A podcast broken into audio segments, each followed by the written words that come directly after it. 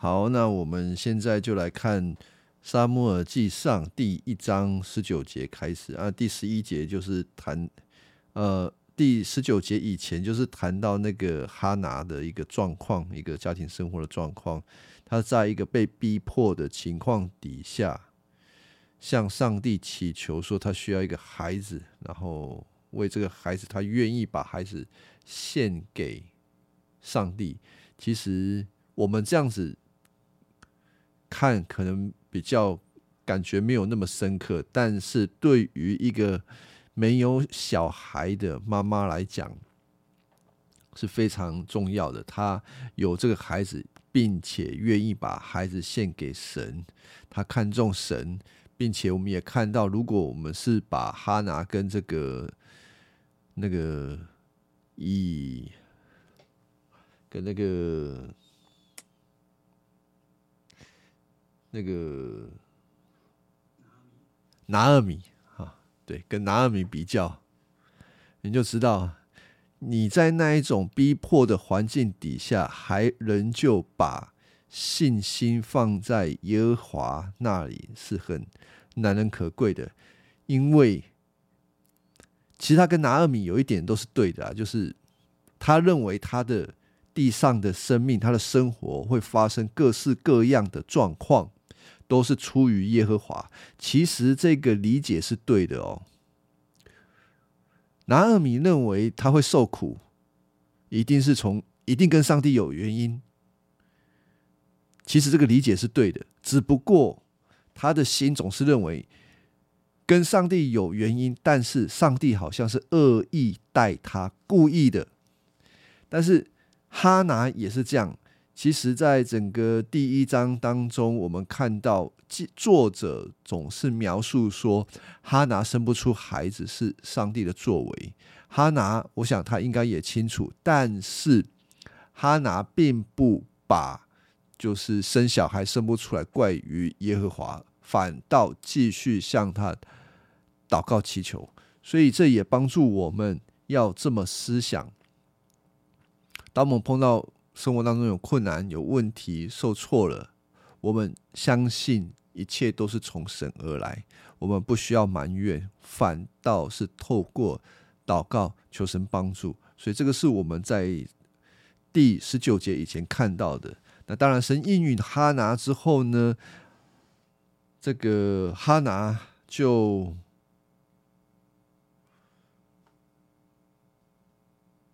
生了这个。萨姆尔，而且也按照哈拿的祷告，他说要献给耶和华，就等这个孩子断奶之后，就把这个孩子带到殿宇去，就带到圣殿，不是圣殿，这时候还没有圣殿，上主的殿宇去，让他终身留在那里。诶，那和合本会翻译什么？我看一下《沙姆尔记》和合本，《沙姆尔记》第一章的，嗯，第几节？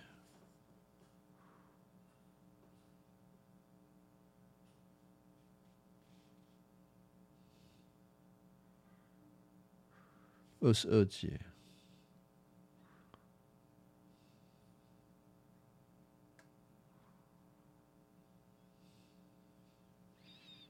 新译本没有翻，有趣，好，所以现代中文译本直接翻译成殿宇啊。那个时候圣殿还没有建，他可能直接就翻译成殿宇。但是从和合本跟新译本来讲，都是说就是去面殿面见耶和华。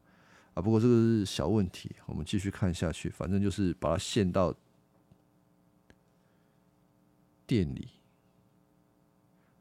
二十二十三节，以利加拿说：“好吧，那你认为怎样好就怎样行，那就献了。”呃，献殿之后，就把萨姆尔留在小小萨姆尔就被留在店里，然后紧接着就是第二章，哈拿就祷告。这个是哈拿对上帝的赞美。他说：“上主使我心里充满欢喜，上主使我抬起头向敌人发笑，因上帝帮助我，使我快乐。唯有上主神圣，除他以外没有圣者。我们的上帝是唯一的保护者。你们不要再发狂。”不要再发狂傲的声音，你们不要再说狂傲的话语。因上主是洞悉一切的上帝，他审断人的行为。勇士的弓折断，软弱的人变强壮，富足的人反为食物劳碌，饥饿的人不再饥饿，不育的妻子生了七个儿女，多产的母亲。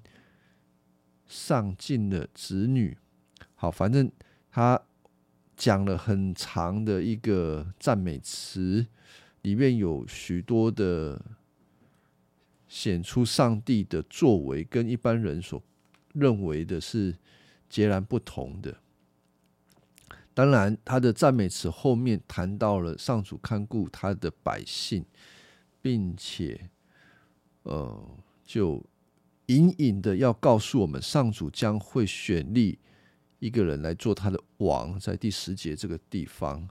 所以，我们看这个旧约有一些赞美诗的时候啊，它脱离了上下文，是一个叙述文啊，脱离了上下的叙述文，成了一个赞美诗。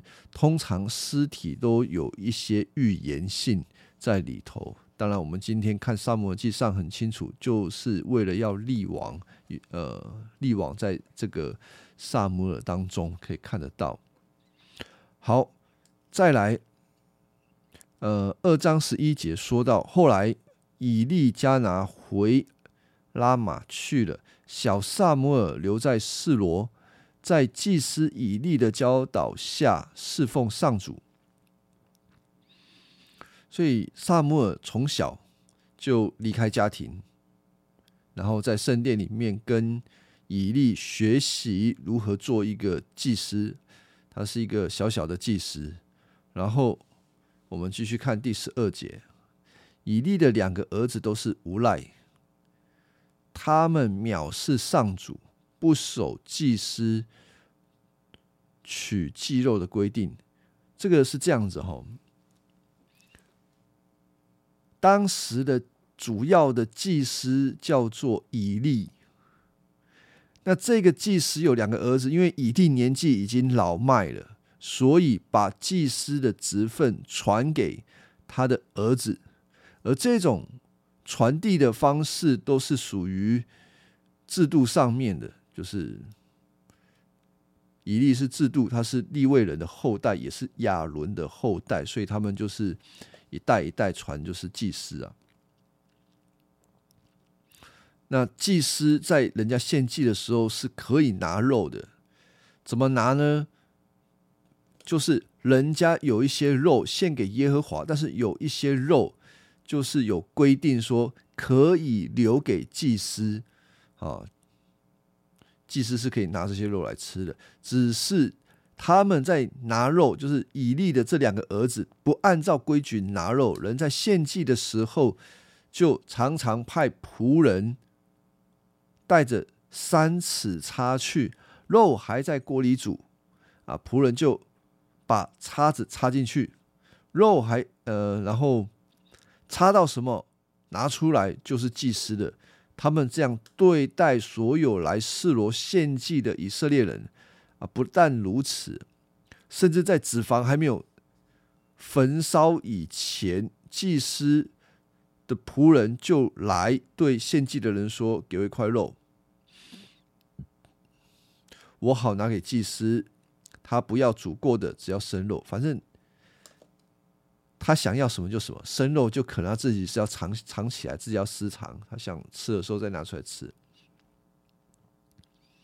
等于是说，这两个年轻祭司根本就不尊重神的制度。一个人，你看他不尊重是外在的制度，你能够说他内心有多敬畏神吗？我觉得是多多余的。敬畏神跟遵守整个上帝的制度，虽然不一定是你说他很很有规矩，他在教会里面很热衷侍奉，不一定敬畏神。但是你连外在的这个形式都没有了，你更不用谈说他会敬畏神所以以利的这两个儿子就是这样子，这是一件很恐怖的事情。以利是祭司，身为祭司，竟然没有办法教出一个敬畏神的后代啊！当然，以利这个人也是需要检讨的。我们在后面的经文看到，其实以利他不太会管教小孩，结果就受到耶和华的责备。好，我们继续看这个第十八节。那时萨姆尔还年幼，他穿着麻纱的衣服的以福德圣袍啊，圣袍服侍上主。这个以福德哈。是祭司在穿的，他还年幼就穿以福德，可能这个衣服是他的母亲为他预备的。那以福德呢，就好像是以福德上面有很多的宝石，象征着你穿这件衣服就代表着十二支派，然后祭司作为十二支派的代表，在上帝的面前服侍。所以，小小的萨姆尔已经在服侍上帝了。然后经文继续说到，以利每次祝福，都祝福以利加拿和他的妻子，对他说：“愿上主借着你的妻子再次给你一个儿女，好代替。”你献给他的这个儿子就是萨姆尔，他们就回去了。所以每年的时候发生什么事情呢？萨姆尔的爸爸妈妈会来看他，然后萨姆尔他没有办法常常见到他的父母亲，他是生活在圣殿里面的。我们看哈，上主赐福给哈拿，又生三个儿子，两个女儿。哦。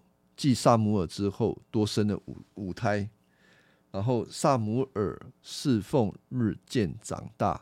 啊，这个故事我们都讲过去，讲比较快一点，就是把它讲过去就好了。以利已经很老了，就是二章二十二节，他听，他不断听到他两个儿子对以色列人种种。恶劣的行为，就是有很多的人会跑去跟伊利说：“你那两个儿子的行为是糟糕的，甚至糟糕到什么程度？在圣墓前面跟女人睡觉。”以利就对他们说：“就对那两个儿子说：‘啊，你们为什么做这种事啊？大家都把你们所做的坏事告诉我。’”我儿啊，你不可再这样子下去。上主子民当中流传着你们的臭名。如果有人得罪别人，上主还可以为他辩护；但是如果有人得罪人，上帝还可以为他辩护。但是得罪上主，谁能为他辩护呢？好，那大家想一想，以利得知他的儿子。乱七八糟，甚至在会幕前跟女人睡觉。然后以利讲了刚刚这段话，你觉得以利有尽到本分吗？嗯，没有啦。这个以利哦，他对他的。儿子的管教是很很松散的，非常的松散，因为他儿子所犯的罪是非常严重的。而这个以利竟然就只是好像有点像是碎碎念，就是念完，然后就结束了。后面经文就说到这两个孩子不听父亲的话，恐怖的事情在后面，就是二十五节后半段说到，不听父亲的话有一个原因，上帝已经决定要杀他们。所以让这两个孩子听了，但是没有任何回应。上帝不在，这个我这样讲，大家一定很多很多问题，一定会开始问问题，说啊，两个孩子不乖，没有悔改，不乖，没有悔改，然后呢？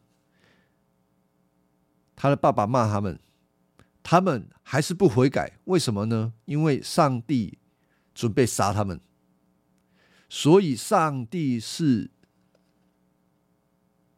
故意要杀他们，所以让他们不能够悔改吗？这么说来，上帝很邪恶，他为了杀人，让两个人不悔改，就会有这种推论。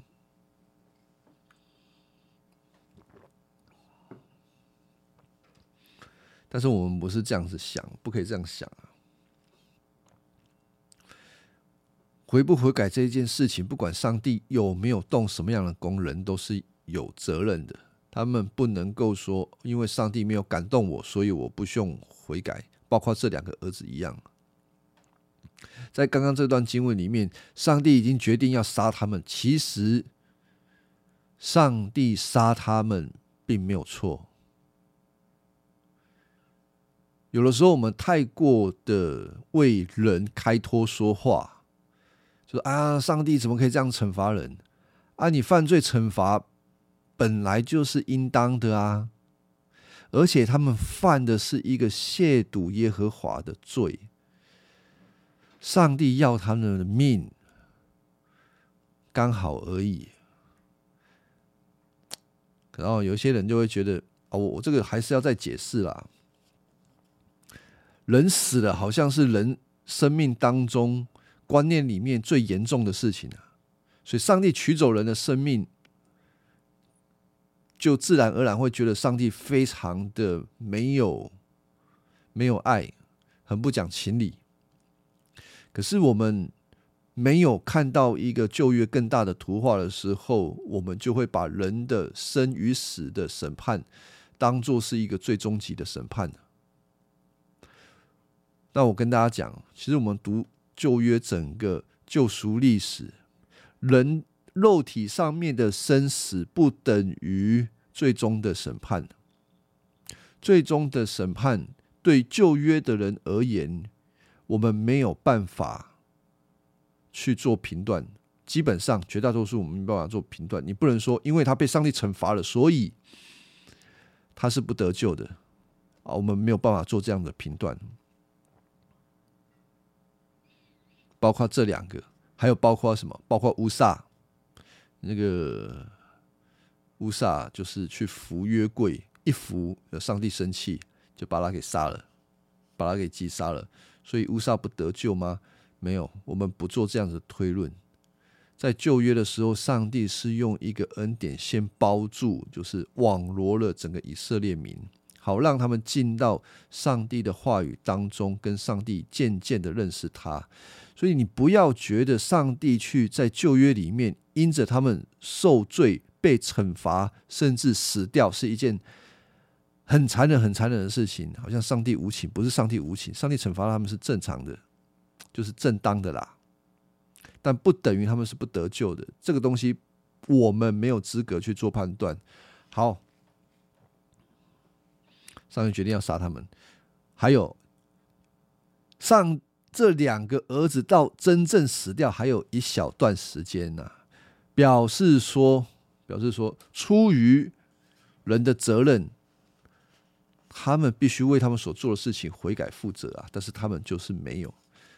好，再来，我们看二十七节，有一个神人来到以利家，这个神人是谁呢？圣经作者没有告诉我们，反正就是属神的人是神所差派的，然后到他们那里宣告信息，对他们说：“你的祖先亚伦一家做埃及王奴隶的时候，我向他启示过，我从以色列所有支族当中选出他的支族。”作为祭司，使他们在祭坛前服侍，向我烧香，穿以福德服侍我。我给他们有权分得祭坛上烧过的肉。为什么你们竟然贪婪要我？啊，我再读一次：为什么你们竟贪婪我要求我指明献上的生祭和祭物呢？以利。你为什么看重你的儿子，过于看重我？容许他们把我的子民所献祭牲畜当中最好的部分拿去养肥自己呢？我上主以色列的上帝曾应许你要永远做我的祭司，可是现在我要废除你的职位，我一定要看重那些。尊重我的人，轻蔑那些藐视我的人。瞧吧，时候快到，我要使你的家族和宗族中的年轻人短命，没有长命。你一定会懊悔，嫉妒我给其他以色列人的福气。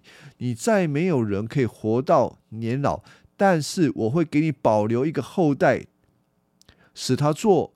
祭司侍奉我，但他会失明、绝望。你所有其他后代都要死于非命。你两个儿子要死在同一天，这就是对你显示我所说话那一天要实现的凭据。我要选立一个祭司，他会对我忠心，照我的心意做事。我要赐给他指示，他将永远。在我选立君王面前服侍，你后代中存活的人要向那祭司祈求讨饭，一点吃的东西都要向当求都要求祭司的助手。这个神人就带神来发出一个审判，他责备了以利，指出以利的问题。以利为什么会这么的宠溺他的儿子？是因为他看重他的儿子，没有看重神。那这两个儿子也是一样，他们为什么贪婪呢？因为他们看重自己的需要，胜过于看重神。即便这些人都是在这个店里面做祭祀的工作，在服侍的。可是，并不因为他们做这个工作，内心就真正的敬畏神。我就在想说一个问题啦，就是今天世界啊，社会上有很多的教会，教会很多。我们谈到教会，通常想到的都是教会的形式为主，就是这个教会有它的形式啊，有有形式就需要有人来做。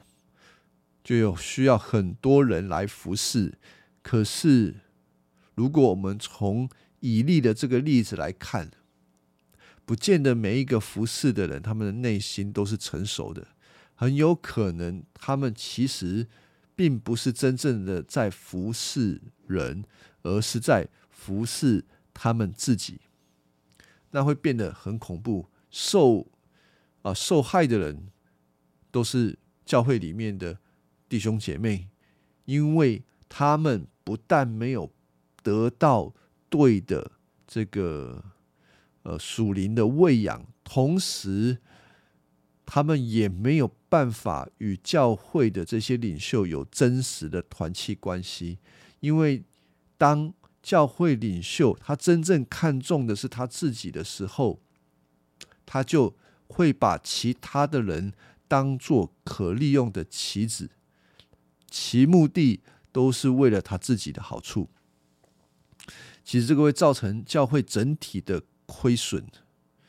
那我们除了看萨摩尔记，以利家族，他们没有，他们每一个人都是看着自己的需要胜过于神的时候，上帝终究会来审判。上帝审判他们，才能够使对的人放到对的地方。所以在创这个萨姆尔记的前几章，除了以利家族，另外一个对照组就是哈拿跟萨姆尔。哈拿敬畏神，向上主祈求。萨姆尔呢？萨姆尔从小真的很有趣，这个孩子从小就穿以福德，亲近上帝。你要问说？圣经里面啊，当然是除了耶稣啦。谁最爱上帝？我真的认为是萨姆尔。为什么呢？我们来看第三章哈。小萨姆尔在以利的教导下侍奉上主，那期间不常有上主的信息，更少有意象，就上主就没有讲话了。有一天晚上，老眼昏花的以利在自己的房间睡觉，沙姆尔睡在安放在上帝约柜的圣所。这个是现在中文版的翻译哈。我以前读和合本的时候，我就很怀疑这一点那现在中文本直接帮我们翻译出来，我我我读一下这个第三章和合本哦。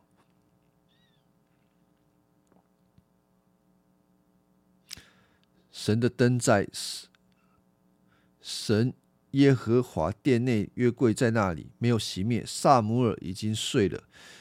和合本不够清楚的告诉我们，到底萨姆尔睡在哪里？因为通常没有人会睡在圣殿里面啊。大家懂吗？就是圣殿这个。老实说，对不进钱的祭司而言，这里是一个不吉利的地方。哎，这样不吉利，因为假使你破坏了这个祭司规矩，你有可能会被击杀。就像亚伦的儿子，他们来到这个会幕里面，他们没有按照摩西律法来献祭，他们就被击杀。所以，即便是祭司，我自己在想，他们应该是办完事情就赶快离开吧，不要在圣殿里面待太久。但是，现代中文译本很直接的，就是把这个意思翻译出来，他直接告诉我们说：萨缪尔睡在圣所，对吧？睡在圣殿里面。他为什么睡在圣殿里面呢？以利没有给他地方睡吗？哎，不太可能吧！以利你在干嘛？所以，虽然我们不知道说为什么萨姆尔会睡在圣殿里，但是从这个行动可以表现表现出萨姆尔跟神的距离极其的亲近。他习惯跟上帝在一起，他不觉得睡在圣殿是一个什么惊奇的事情。第三节继续说到，天还没有亮，灯还亮着，上主呼唤萨姆尔，萨姆尔就回答：“是我在这里。”然后他就跑去找以利，对以利说：“你喊我吗？我在这里。”结果以利跟他说：“我没喊你，你回去睡觉。”啊，萨姆就回去睡觉。萨姆也不知道是谁叫他，就是认为以利叫他，因为他从来没有听过上帝说话。第六节。上主又呼唤萨姆尔。那时萨姆尔还不认识上主，因为上主还没有向他显现过。他又起来，到了以利那里，说：“你喊我吗？我在这里。”以利说：“我儿，我没喊你，回去睡觉吧。”上主第三次呼唤萨姆尔，他再起来，到了以利那里，又说：“你喊我吗？我在这里。”于是以利知道那是上主在呼唤这孩子。哎呀，你就知道哦，这个过程跑了三遍。我。看萨姆尔是很可爱啊，又小，聪明，敏感，他听得到神的声音，而且他听了就爬起来，他没有懒惰。你知道晚上小孩子睡觉是很难叫起来的，所以他是听了声音他会有反应的。你对照一下以利，上主。已经很少对以利说话了啊，甚至没有对以利说话。以利哦，有点耳聋，而且他脑袋不清楚。你从前面看以利的这个行为哦，就他第一次看到哈拿的时候，他以为哈拿喝醉酒，他视力不好，他也不是一个很好的辅导员。然后我们当然知道他的心是偏向他的儿子的。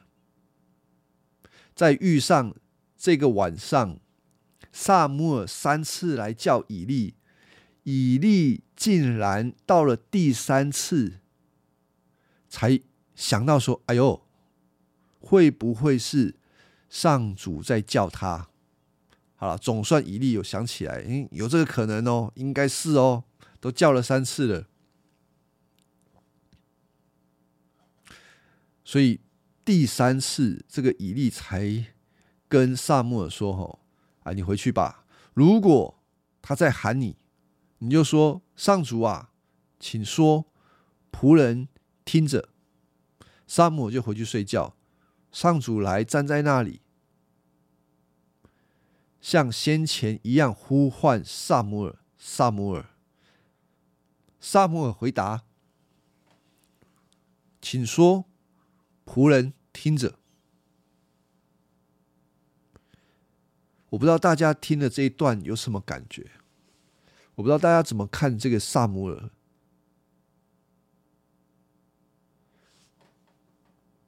这个可爱的年轻人，还还不是年轻人，小孩子。上帝喜欢亲近他，而且。以利教他什么，他就做什么。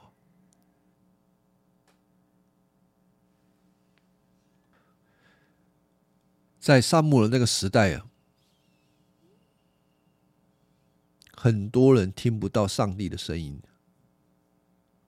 我不是说今天我们也要听上帝的声音，而是在当时的这个时代，上主常常会对，嗯。先知说话，应该是一个比较平常的事情。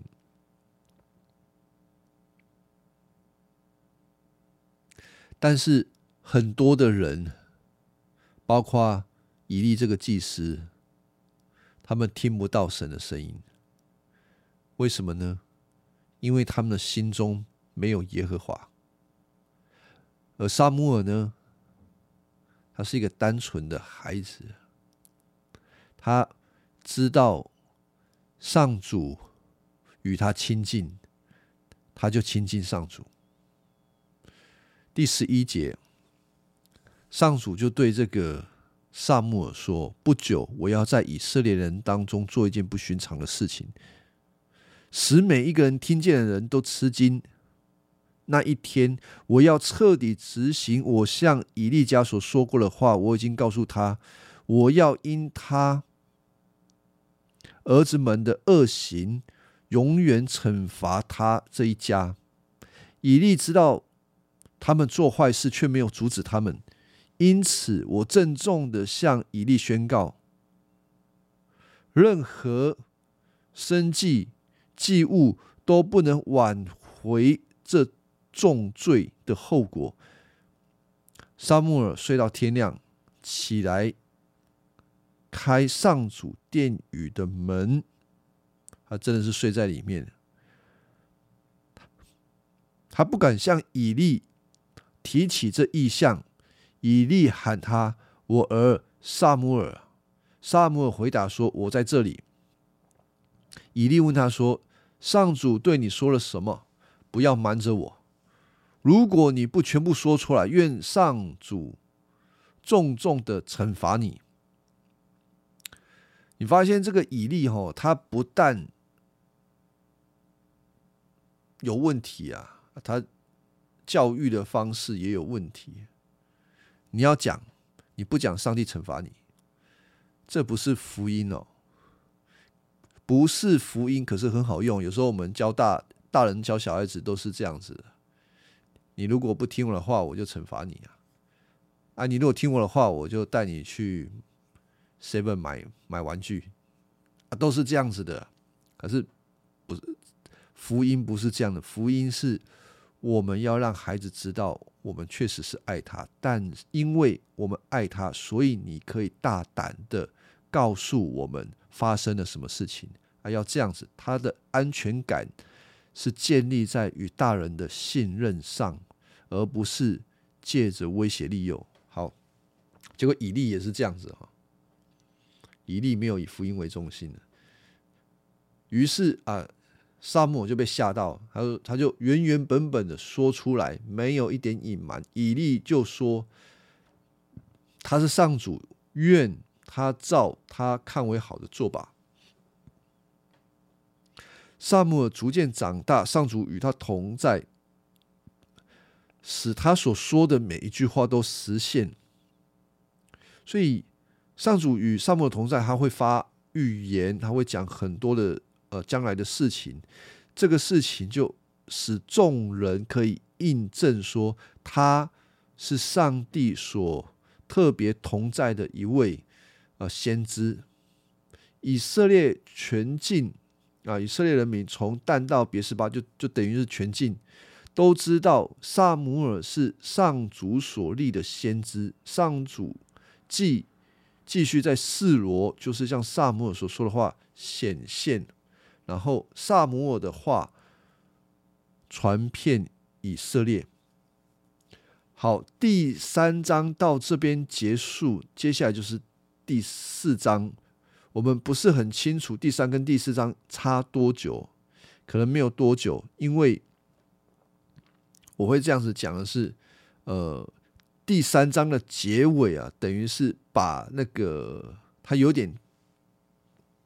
把后面的事情往前面挪移，说萨姆的话传遍全以色列，所以他这个时间并不是完全的按照次序哦。萨姆尔的身份特殊，他是先知，然后不要忘了，他同时也是四司，四司就是审判官，他都在全地审判以色列，很多的事情是透过。萨姆尔在执行的，好，我看一下，我们继续看这个第四章啊。那时，菲利士的就来攻打以色列人，以色列人就出去迎战啊！我差不多想起来那个问题了，以色列人。就扎营，准备跟非利士人进攻。在萨穆尔记里面，非利士人就是主要的仇敌啊，就常常跟他们打架。然后，现在记录了这场战，以色列那个非利士人就打赢了。然后打赢了之后，以色列人做了一件事情，很有趣哈。我们不要站。我们不要照经文来读了，我直接跟大家讲这个剧情大概是这样子。啊，他们就以色列人跟这个非利士打仗啊，啊，就第一次打输了啊，打输怎么办？想办法，想办法打赢嘛。有什么办法打赢？大家可以想一下，想越迷信的越好，越迷信的方式啊，要怎么打赢呢？答案哦，就在第四章的第三节。以色列的长老们说：“今天上主为什么让非利士人打败我们呢？我们到示罗去，把上主的约柜抬来吧，这样他就与我们同去，把我们从敌人的手中救出来啊！这样到底有没有道理啊？”约柜是不是代表上帝的同在呢？啊，答案是的，哦，是代表了上帝的同在，所以有约柜嘛。约柜就象征了上主的同在，所以把打仗要赢，有上帝的同在，打仗是不是就会赢？我再讲一次，如果上帝跟他们同在，是不是就能够打赢胜仗呢？好像也对嘛。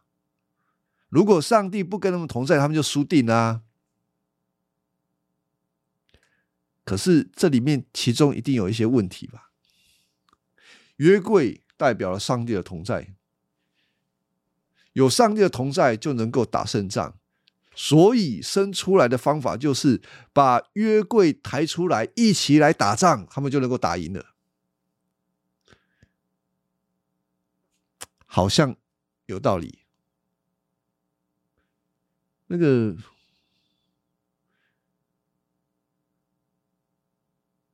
有民间的习俗，好像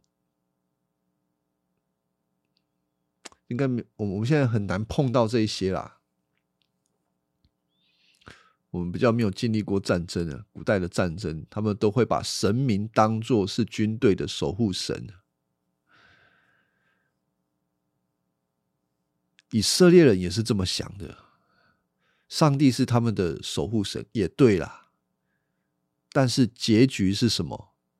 他们把约柜抬去打仗，结局是就是第四章第十节，非利士人拼命打仗，以色列人被打垮了，个个逃回家里，战亡阵亡的士兵非常多，以色列人有三万人被击杀。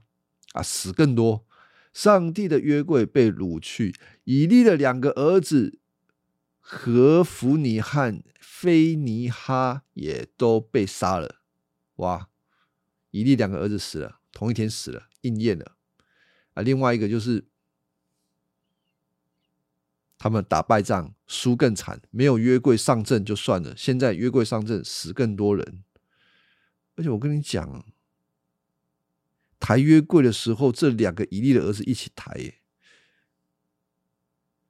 所以这个祭司，他们身为祭司，他们其实根本不认识神，他们的宗教已经就是一种宗教。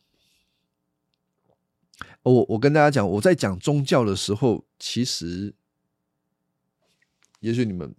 可能要想一下，我在讲宗教，其实我在强调的是，他们有一种追求上帝的形式，但是没有实质，就是他们空有那个形式，但是不是真正的认识神。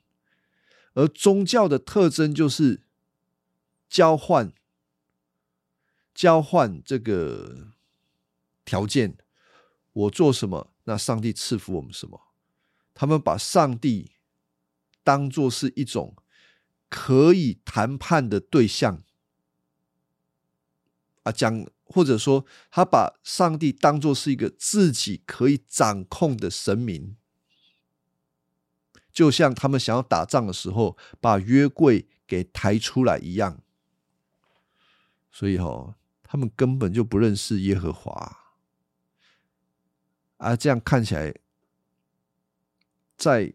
这个萨姆尔记上这个时代，其实很可怜的。呃，这个可怜的程度，就是跟那个四世纪的的时代是一样的。只有外在的东西，不是实际的认识神，他们才会想出这种方法。打仗的时候把约柜抬出来，结果死更多人，约柜还被掳去。好，约柜被掳去，然后有一个人就跑回来找以利。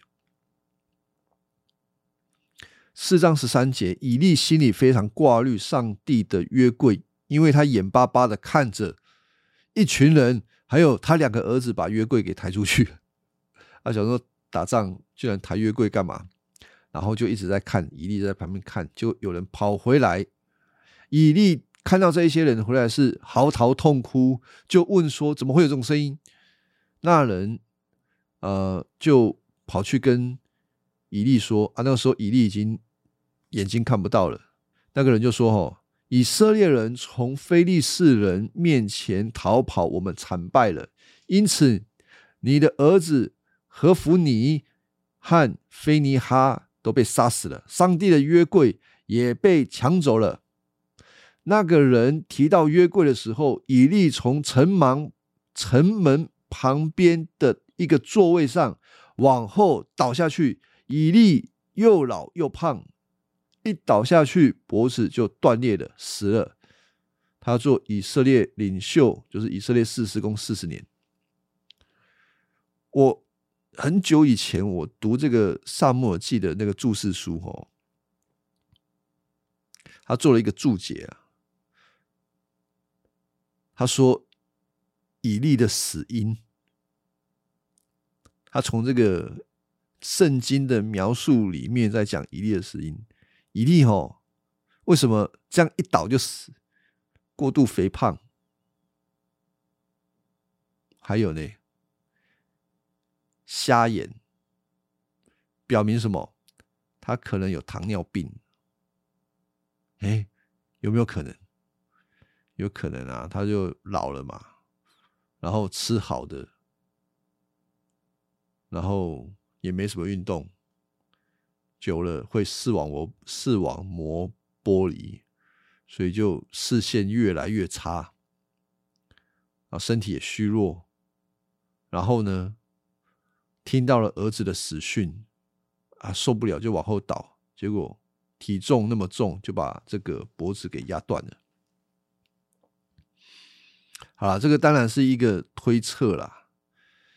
那能够看到的是。以利他其实真的非常的看重他的儿子，就他儿子死了，他自己也死了。